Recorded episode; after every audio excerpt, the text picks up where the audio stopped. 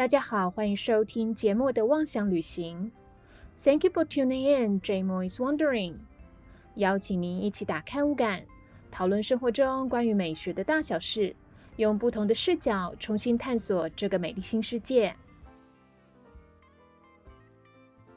Hello， 我是 Jaymo， 欢迎回到我的频道。大家这周过得好吗？那最近呢，我在一个我长期追踪的一个 IG 账户叫做 Heaven Raven， 它呢最近有提到说，很多的网友进入 YouTube 的首页的时候呢，大概都会被推荐听一首歌。那它不是 MV， 是一个纯音乐哦，然后只有配上主唱者的一张照片当做封面。这个呢是日本在80年代非常有名的一个玉女歌手，她长得是蛮符合玉女的这个形象啦，就是有这个玉女必备的这个小虎牙，但是呢她本身是属于实力派的，叫做竹内玛利亚，不知道各位有没有听过。那他这首歌呢是在1984年的时候发行的，叫做 Plastic Love， 就是塑胶爱。好，你看距今也有37年，快40年咯。可是因为呢 YouTube 神奇的演算法，这首年代已经这么久的歌曲却又重新被推爆，目前为止已经累积观看次数有6000多万次这么多了。我想说怎么会这么巧，因为我自己也有被推荐到这首歌呢。不过呢，这大概已经是半年前，也就是去年10月、11月左右的事情了。我在做那个20世纪的日本服装史的单元的时候，因为我也有上课嘛，然后我想要在 YouTube 上面找这个影片，就是有关于泡沫经济的时候呢，日本的这个 OL 他们都会穿纯色的这个套装，纯色就是单一色系的，比如说全部都是红色啊、绿色啊、紫色、白色等等的。那他们呢外面会穿着这个西装外套，就是上班的时候是很正经规规矩矩的，但是等到下班的时候呢会把西装外套一脱，然后里面就是一个可能是无袖的连身洋装。他们下班以后会直接去 club， 然后可能 club 里面就会有很有节奏感的这个音乐呢，然后他们会去跳扇子舞啊，我不知道各位有没有看过这样的一个画面。反正我就到 YouTube 想要找这样的影片呢给学生看，结果在找这个影片的时候呢， YouTube 这个演算法就推荐我听到这个竹内玛利亚的塑胶爱这首歌。我觉得这首歌呢还蛮神奇的，因为呢让我在做20世纪的这个日本服装史，因为我有做昭和到平成的这一段嘛，那我觉得它很有昭和的这个氛围。好，那这首歌播完了之后呢，他也直接推荐了 9M88 他也有唱过的这个版本哦，但是我个人没有非常喜欢，因为我觉得听起来比较有气无力一点。好，所以我还是比较喜欢原唱的这个版本，但是呢不是被推爆的那个7分钟的版本，它其实有一个更短的版本。好，所以各位可以有兴趣的话去听听看，然后呢搭配着我的这个第6集哦，从精致到崩坏的20世纪日本服装史的第3集，就是开始是精忠，最后却是走中的昭和与平成。我觉得呢搭配这首竹内玛利亚的歌听起来，我觉得还蛮有感觉的，真的能够把人带回到昭和的那个时代，所以各位不妨听听看咯。回到今天的主题呢，我们要继续讲香水的历史。在26集的时候呢，我们已经讲到香水的这个最源头呢其实是从埃及开始的，那当时最主要是用在宗教祭祀上面，然后能够取悦神明，让神明开心，以及呢是跟神明沟通的一个媒介。如果各位还没有听过那一集的话呢，可以再回到第26集听一下。那今天呢我们要讲的这个部分呢，就是香水它是怎么传到欧洲的，那它的兴盛以及衰落的一些情况等等。那当时呢埃及在使用香这件事情的时候因为地中海一带的这个贸易活动也非常非常的蓬勃发展，于是呢就借着这样子的一个商业活动呢传到了古罗马跟阿拉伯。那因为古罗马呢其实就是当时欧洲兴起的这个最源头。好，不过因为随着这个西罗马帝国在公元第5世纪呢灭亡了以后呢，香水这个东西就渐渐的被人家遗忘或者是不重视了。毕竟呢香水这种东西还算是身外之物啦，所以当国力不兴盛的时候呢，这种东西它就不会普遍，所以在那个时候呢是慢慢凋零的一个状态哦。那这个中间呢可能载浮载沉了将近快600多年吧，一直直到公元的11世纪，也就是十字军东征打仗的这件事情呢，才又把呢新型的香氛原料传回欧洲。那这个时候呢就跟埃及的时候是用在宗教祭祀方面是比较不一样了，它更多的呢是用在洗澡的时候，那个时候可能没有沐浴乳啦，所以更多的可能是香皂或者是香粉的一个形式哦。那如果真的说香水呢比较接近现代这种在里面呢是有酒精的这个成分的形式呢其实大概是在14世纪的匈牙利那个时候呢有一个伊丽莎白女王，她呢叫人家帮她创作出来的这个叫做匈牙利女王之水，The Queen of Hungary's Water， 好，又简称为 Hungary Water， 匈牙利之水。那这个水呢当时制作出来其实是有为了不同的这个原因哦。好，有一种说法呢是13世纪末的时候呢，因为黑死病的这个大流行，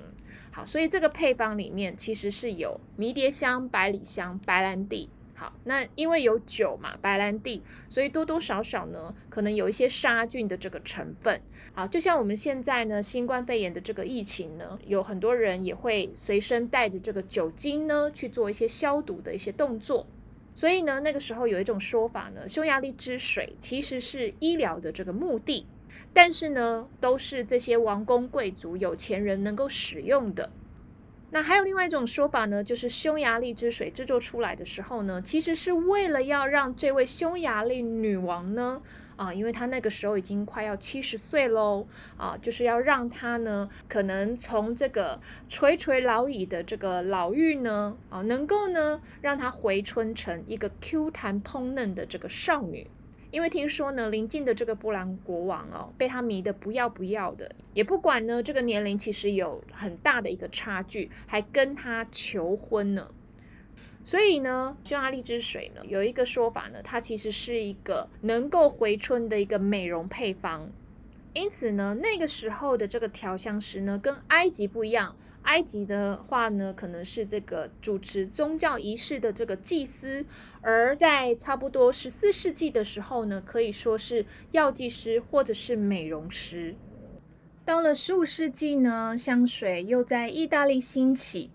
尤其是那个时候不是有文艺复兴运动吗，有一个城市就是意大利的佛罗伦斯呢扮演了文艺复兴非常重要的一个角色。整个城市的命脉呢由当时几乎富可敌国的这个美第奇家族操控着。好，这个美第奇家族呢也有人是把它翻译成麦第奇或者是梅迪奇家族。那因为他们的这个商业嗅觉呢是非常的敏锐的，他们发现香水是非常有利可图的，于是呢就聘请了很多位的这个调香师去开发新的香水，并且呢从中也赚了不少的钱。后来呢这个家族里面有一个关键人物嫁入了法国的皇室，也就是当时法国国王亨利二世的妻子凯萨琳·美第奇。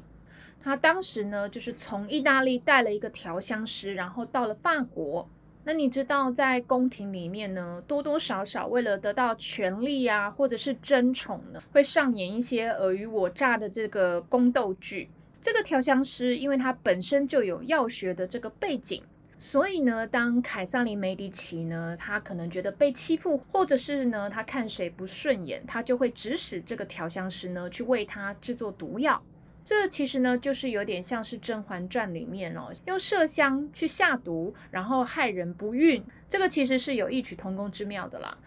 至于麝香是不是真的能够导致人不孕呢，其实网络呢后来都有一些澄清的这个说法其实呢没有这么的夸张。我觉得戏剧呢可能还是把它这个 drama 化了，就是让它变得比较有戏剧化一点。好，那事实上呢无论是比较刺激的这个香味还是新香料呢，的确是有可能会让孕妇的这个子宫收缩是比较快的，但是呢没有这么夸张到说会导致不孕。好，那这个我也是看网上的说法而已哦，我也不是专家，所以如果有不同的说法的话呢，也欢迎呢大家告诉我。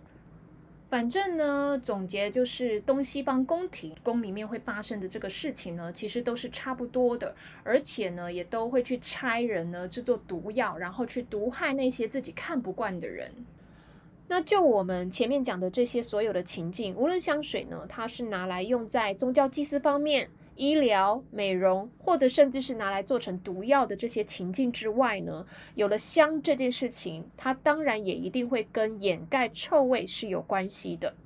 就像法国呢，现在有一个所谓的全世界的香水重镇啊，叫做格拉斯。好，不知道呢各位熟不熟悉这个城市？那如果不熟悉的话，可能你们有看过一部电影，它的中文译名就叫做香水，英文呢叫做 Perfume: Story of a Murdered。 好，我非常有幸呢，就是在公司要派我们去格拉斯这个城市训练的时候呢，我看到了这部电影，然后它其实整个故事的这个内容呢是非常的惊悚，非常的恐怖的。在去之前呢，因为看了这部电影以后呢，我做了好几晚的这个噩梦。反正呢，这个电影它整个故事的一个发生的地方呢，就是法国的格拉斯。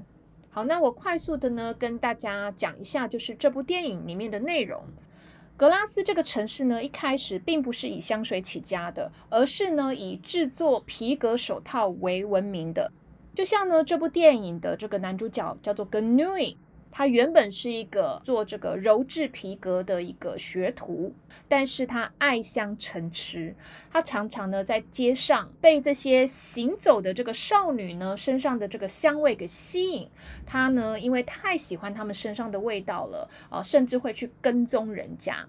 后来他就因缘巧合呢，有机会去学这个制作香水。他遇到的这个第一个老板呢，就曾经说过，没有在格拉斯历练过的人呢，就不配自称为香水制造者。从这句话呢，就可以知道呢，这个格拉斯真的是一个非常重要的香水重地哦。也就是如果你想要学会做香水这件事情的话呢，一定得要到格拉斯来学。那男主角呢 Ganui， 他为了要提炼出来他自认为最好闻最独特的这个香水呢，几乎是已经是走火入魔了。就像呢这个片名里面有 a murder， 就是谋杀谋害者的这个意思哦。前面不是说他很喜欢闻少女身上的这个味道吗？他后来的这个手段呢，甚至更极端、更激烈。他会从跟踪的这个少女的背后呢，然后突然呢捂住她的这个嘴巴，让他们呢窒息而死。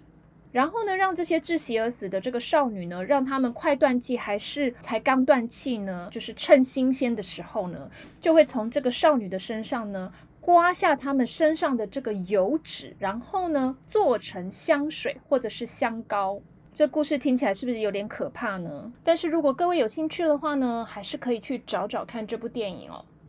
反正格拉斯它一开始呢，其实是以制造皮革手套著名的哦。那这些皮质手套呢，当然就是给王公贵族用的，因为在当时呢，他们认为肌肤是不能随意展露出来给人看的，所以会把自己包着这个密不透风。不过呢，这些皮质手套它刚做出来的时候，气味是非常非常难闻的。就像我们前面提到的这个凯撒琳·梅迪奇呢，他自己就会让他的这个调香师呢，去用比如说猫科类或者是鹿的这个动物呢，它们身上的这个腺体做出来的这个麝香，还有呢混着这个鸢尾花的根部，把这些材料呢磨成香粉，然后撒在这个手套上呢，去掩盖皮革手套的臭味。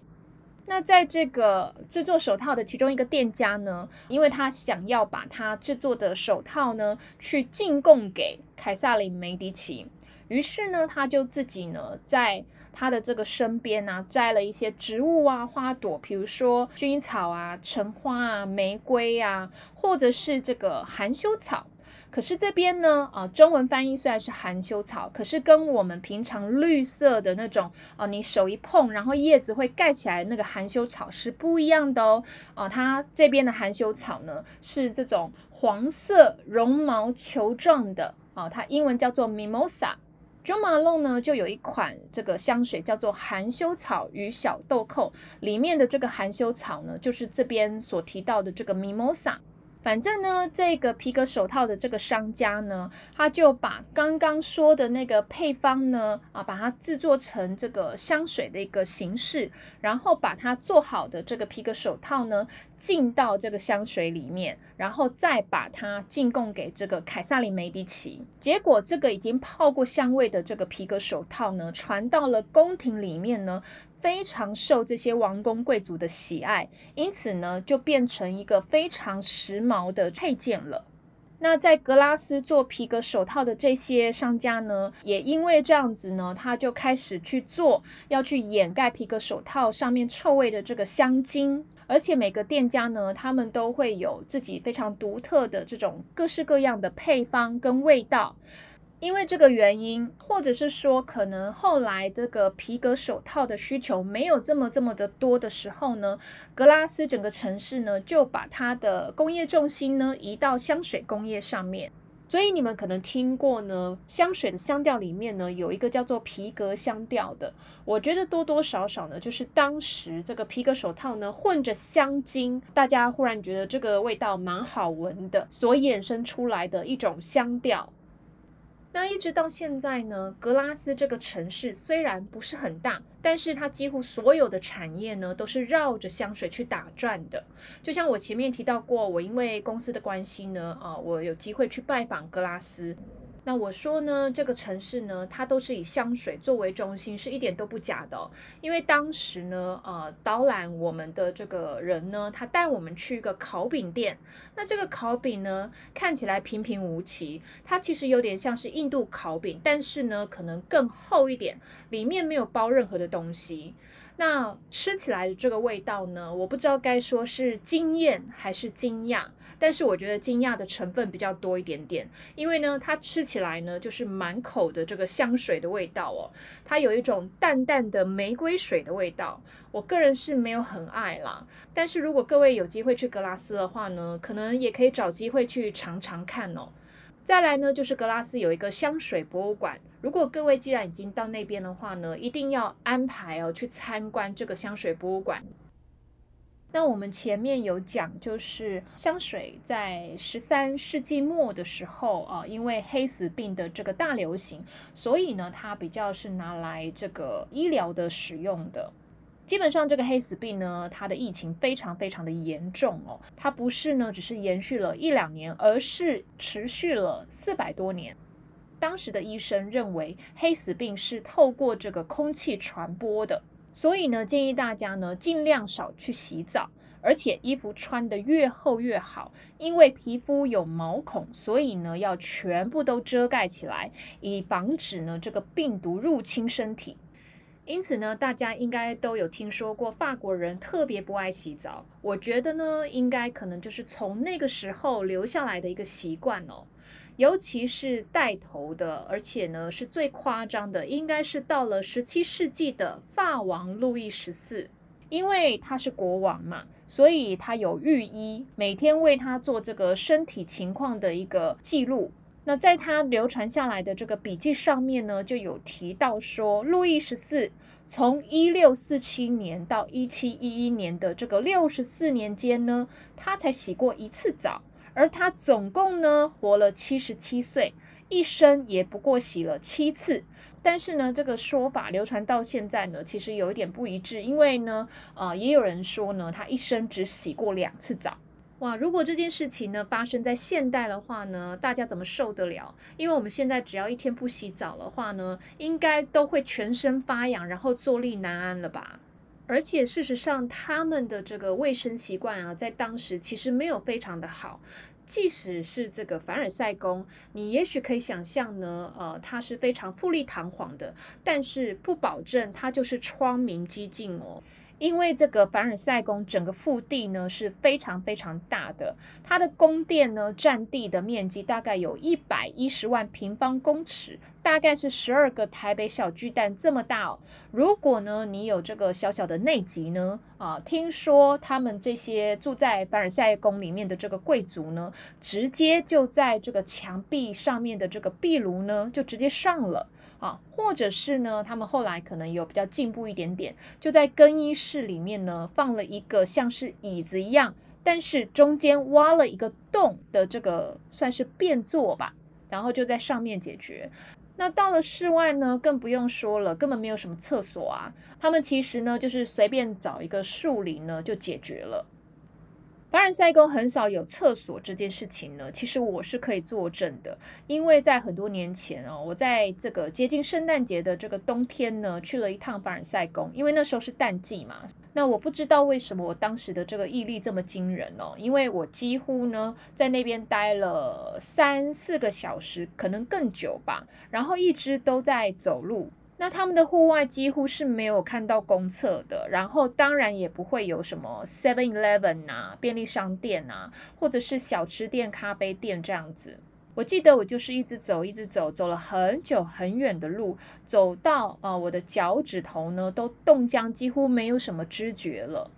结果呢，我在路上就遇到一个在里面工作的伯伯，他这个人看起来是蛮温文儒雅的，虽然是法国人，但是呢这个讲的英文还算流畅。他就跟我讲说，哎呀，真可惜你来的真不是时候，因为呢冬天是淡季，所以通常这个玛丽安东尼皇后的这个宫殿呢，可能有时候我们就在这个时候进行维修，所以是一个关闭的状态哦，那你就没有办法去参观啦。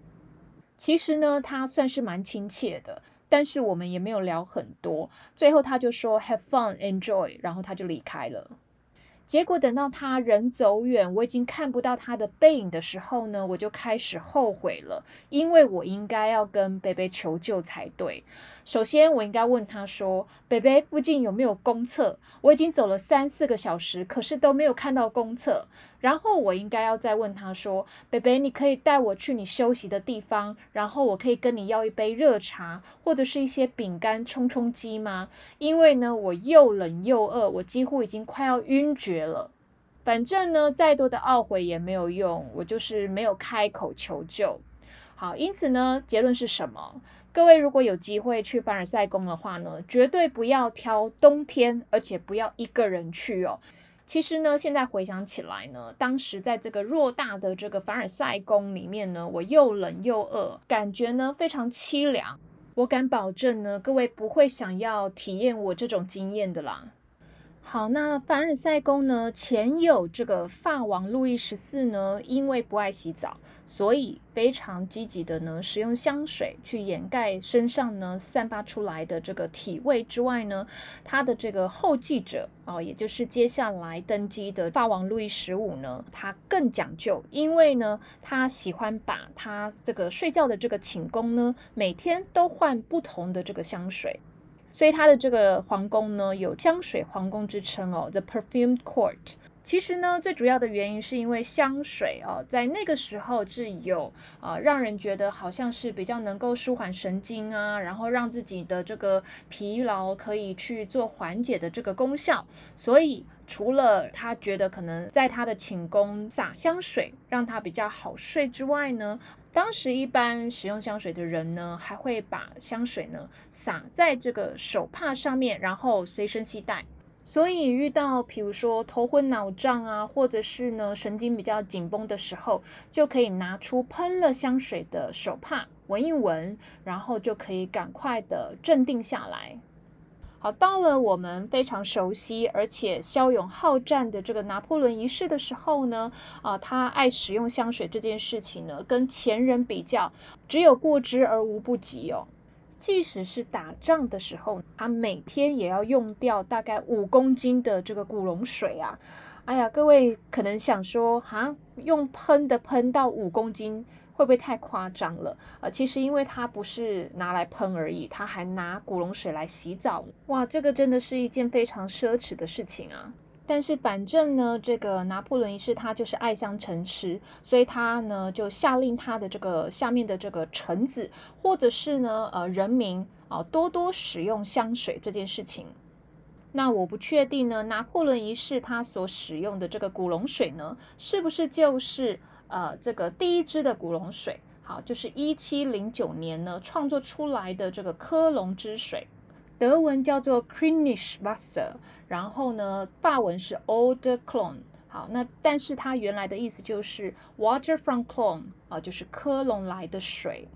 虽然呢它名为科隆之水，那可能大部分的人呢会以为它是德国人创作出来的，其实不是，而是一个住在科隆的意大利人，他参考了14世纪的这个匈牙利之水。好，匈牙利之水里面有什么？百里香、迷迭香，对不对？那之前还有说是白兰地，但是他后来可能有改了一些酒精的配方。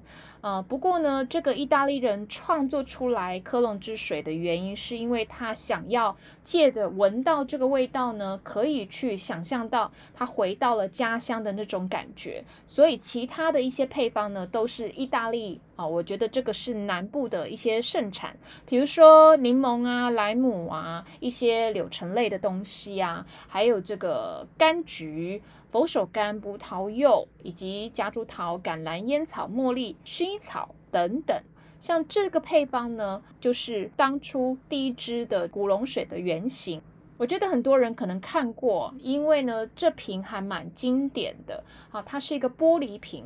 甚至你们可能会用过一些小小的这种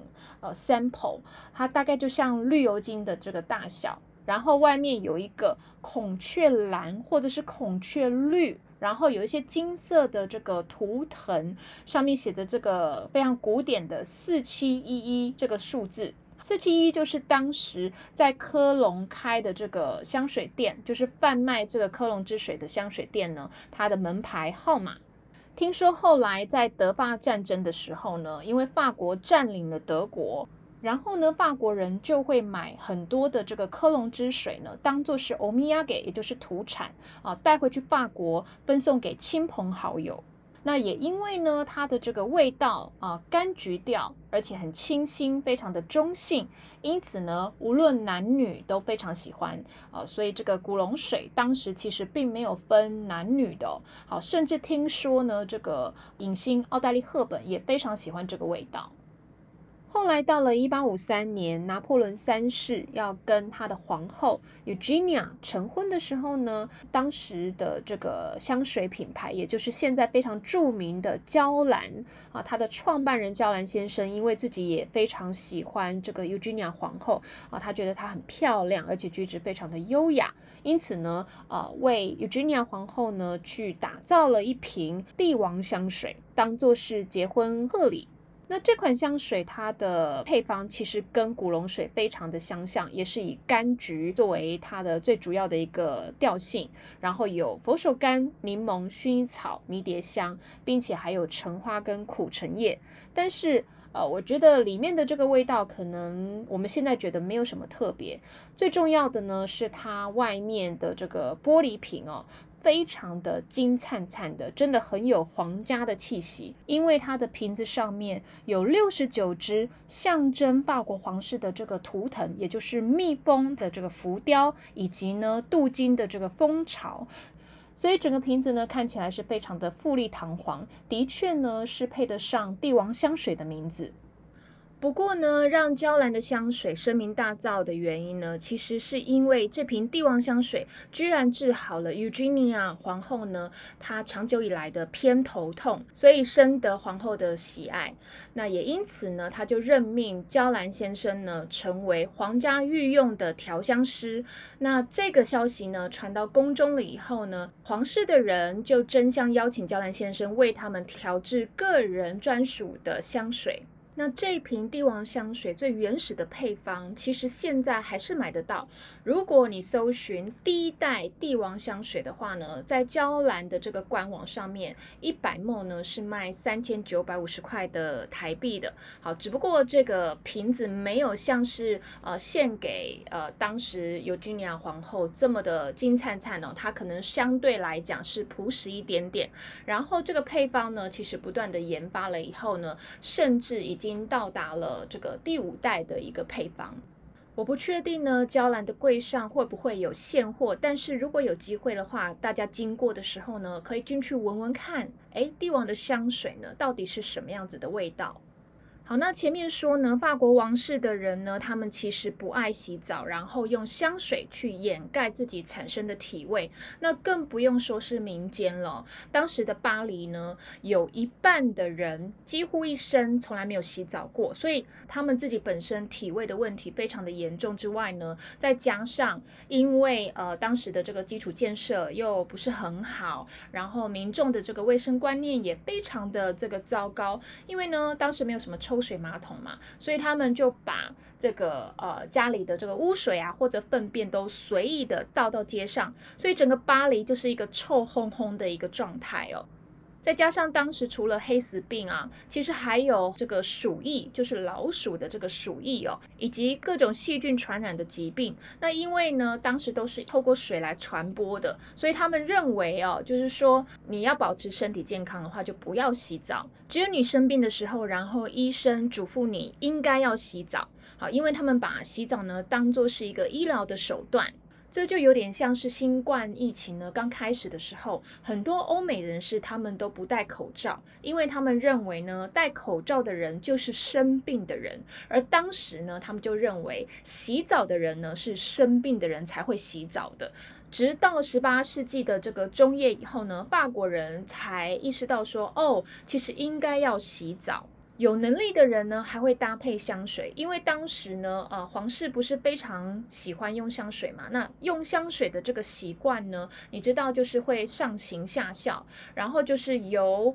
皇宫呢去传到民间，渐渐的呢在这个民间散播开来喜欢用香水这件事情。好，那在20世纪之前呢，其实香水呢还是比较普遍流传于富人阶级，毕竟呢它的价格也是蛮昂贵的嘛。直到有一个法国人的出现哦，他叫做 François Coty。 好， François Coty 呢，他被称为现代香水业之父哦。他在1904年的时候呢，自己创立了一个香水公司。那为什么会有这样的称号？因为呢，他是想要去打破香水只有富人能够使用的这件事情，而想要更多呢，把香水呢去推广到中产阶级，去颠覆原本就已经很保守的这个香水产业哦。好，那基本上呢，他做了还蛮多的事情，比如说第一个，他把香水的容量呢变成比较小的包装，再来呢就是它的这个配方里面呢用人工原料的这个比例呢会比较高，那这样子呢就可以去降低成本。后来呢他也发现瓶子要设计得非常的好看，才能够吸引消费者的这个目光，所以呢他就请来了法国巴卡拉水晶的这个设计师呢去帮他设计非常漂亮的水晶香水瓶。也有跟这个20世纪的这个新艺术珠宝设计师叫做 René Lalique 去设计那种雾雾的这种磨砂的玻璃瓶，然后外面呢，因为新艺术它就是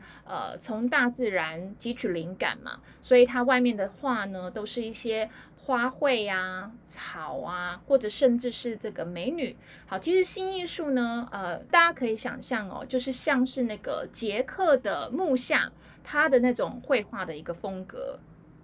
好，那 François Coty 呢，他就会根据不同的香水配方、不同的瓶子设计去做不同的定价，他会卖给有钱人，也可以卖给中产阶级。而且呢，他也真的非常有商业头脑，就像我们现在不是节日有很多的这种档期吗？尤其是母亲节，在化妆品的话会提供一些促销的组合。那他在那个时候呢，就已经做这件事情了。他会把呢跟香味相关的这些商品呢，把它放在一起，比如说有香皂啊、香粉啊、乳液，还有化妆品呢，把它包装在一个礼盒里面，送礼自用呢两相宜。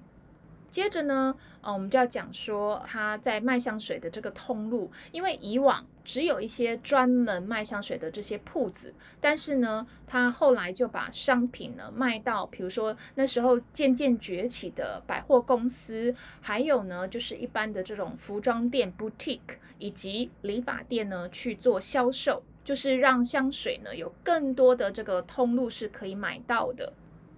好，所以其实在产品定价通路呢做了很多的创新之外呢，最让人津津乐道的呢就是它的 marketing 的手法，就是行销的这个手法。那因为呢他当时想要把他的商品在巴黎的百货公司卖的时候，他得到的第一张订单其实为数不多，就只有12瓶而已。那他其实想要把这个香水呢更推广出去，于是呢他做了一个比较极端的方法，就是他故意把这个香水假装就是不小心意外的掉在地上了，那香水瓶破了以后呢，香味四溢哦，把这个味道传到了整个百货公司的那个楼层。那刚好经过的这个百货公司的顾客呢，闻到这个味道的时候呢，就被它吸引过来，然后就询问说，哎，这款香水怎么样啊？我想要试试看啊，等等的。好，其实呢，这就是所谓现在的一种体验式的一种行销的手法。可是人家在20世纪初的时候呢就已经在做了，所以他真的做了很多事情呢去打破传统。那 François Coty 他当初建立的这家公司呢后来其实是被美国人接手了，现在的名字叫做 Coty Inc.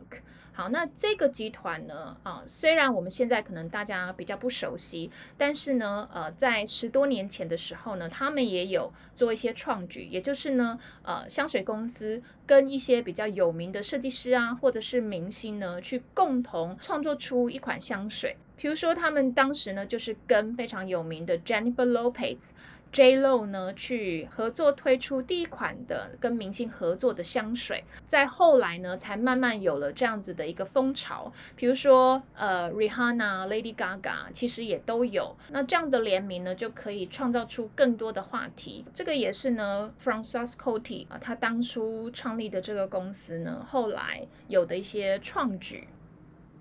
好，那以上呢就是我们香水历史欧洲篇呢差不多要告一个段落了。接下来整个香水产业我觉得更多呢会是跟时尚品牌去做一些结合，所以也许呢我们会再找一天的时间呢来讲这一集。如果各位喜欢我的频道的话，记得关注也分享给你喜欢听 podcast 的朋友。有关于音频里面如果有图片可以做说明的话呢，我都会放在我同名的这个 Facebook 粉专。那我自己也有 IG 的账户，欢迎各位追踪并且跟我互动。好，感谢收听，我们下次再一起出游吧，拜拜。